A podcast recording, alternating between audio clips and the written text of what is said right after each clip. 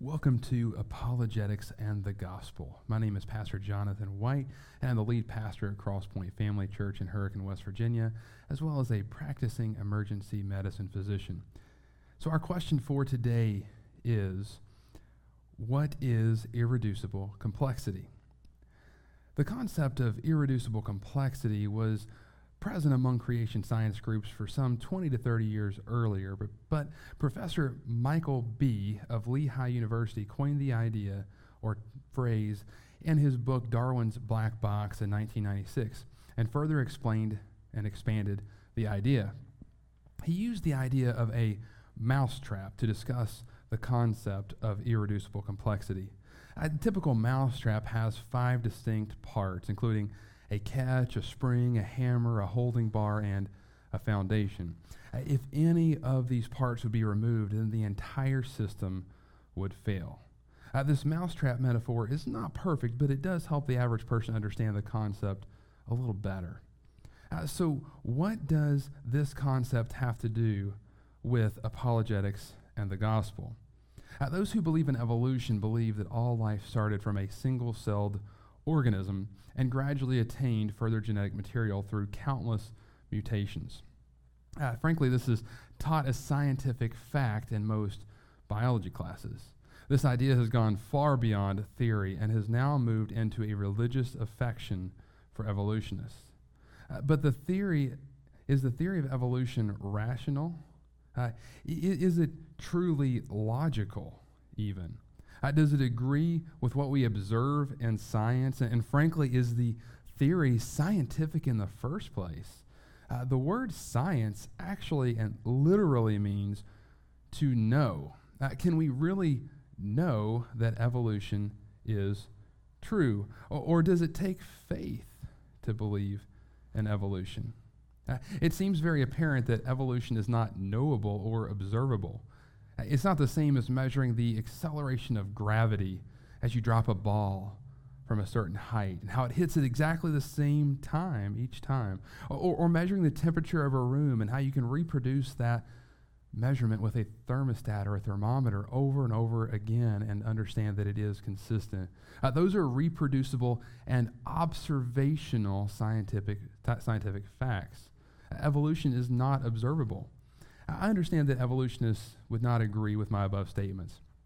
Most evolutionists are atheists, although there are a group of those who refer to themselves as theistic evolutionists. But, but atheists themselves pride themselves in the fact that they do not have faith.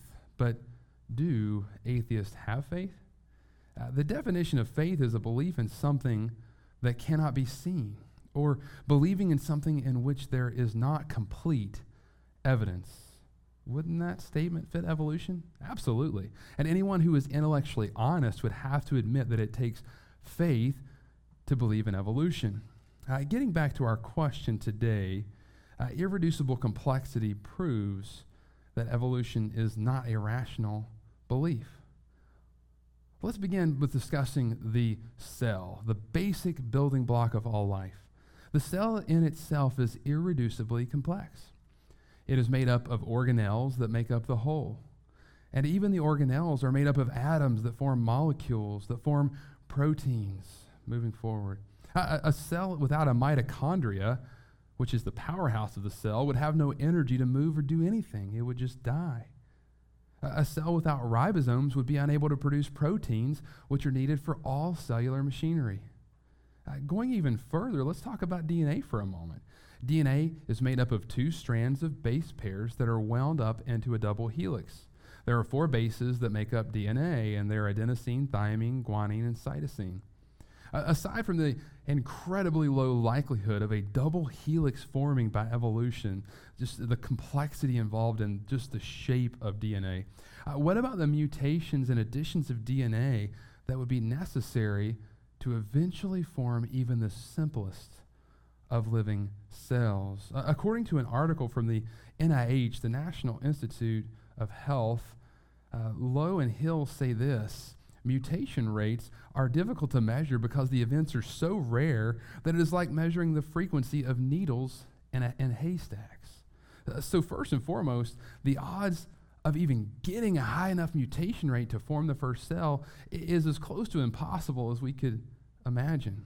But even assi- assuming that these mutations would happen, again, a very far fetched idea, how many mutations that occur are positive and how many are negative? Medically speaking, we see very few positive mutations in humans. Uh, most mutations lead to cancers or other negative health conditions.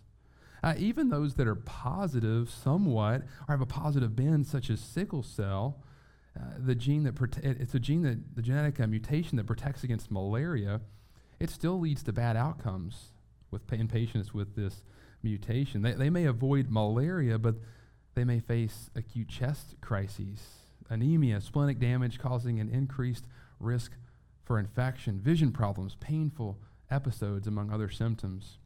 This partially positive mutation ends up increasing the mortality rate of those who have it. Understanding that most mutations that we see are either not helpful or are even harmful, what are the odds that we would have enough positive mutations that would form every organelle needed for the cell all at once? This new cell would only have one shot and would have to form all at the same time. Hence the issue of irreducible complexity back in our face. And this cell would not only need to have all the machinery correct, it would need to have the machinery needed to replicate itself as well. Because if it formed by chance and could not replicate, it would die and never be seen again. There, there are so many deeper and intricate, intricate parts of the cell and DNA that we could go through, but I, but I pray that today's discussion has got your mind going. And don't just trust what people with PhDs state or even MDs like myself state. Search for what really is the truth. The Bible teaches that God created everything systematically. Uh, in six days, God created everything. At the end of Genesis 1, we see this And God saw everything that he had made, and behold, it was very good. And there was evening, and there was morning, the sixth day. Uh, when he created man, everything needed was created at once. Man can be irreducibly complex because man was created as completely man. Uh, when God created plants and trees, everything that was needed was created at once. When he created each family of animals, the same is true. The Bible teaches that God created everything well. He didn't create them haphazardly. It was not done in chaos, but in order. Uh, so clearly, the Bible teaches that evolution is untrue, it's not consistent. I pray that today's discussion has challenged you to think more deeply about evolution and creation.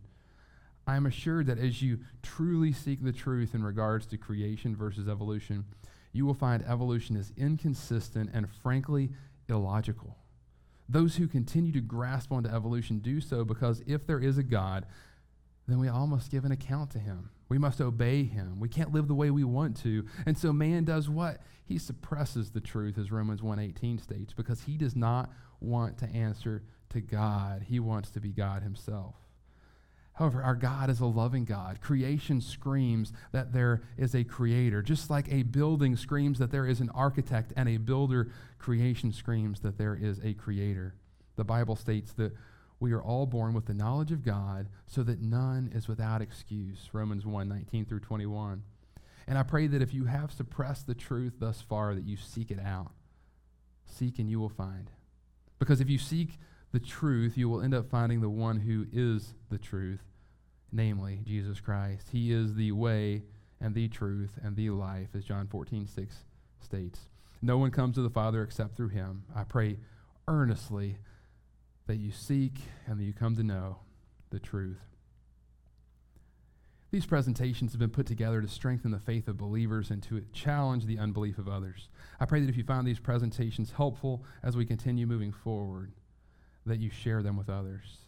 Feel free to email any ideas you would like to see addressed by emailing me at crosspointwv at gmail.com. That is crosspoint with an E wv at gmail.com. There are slides prepared for each of these presentations, which can be accessed at our church website at crosspointfamily.church slash ATG. That is crosspointfamily.church forward slash capital A, capital T, capital G. Also, please note that this is a 10 to 15 minute presentation, and I cannot exhaustively address most issues. My prayer is that it stimulates you to personally research further, and I am assured that you will find the Word of God proven true time and time again.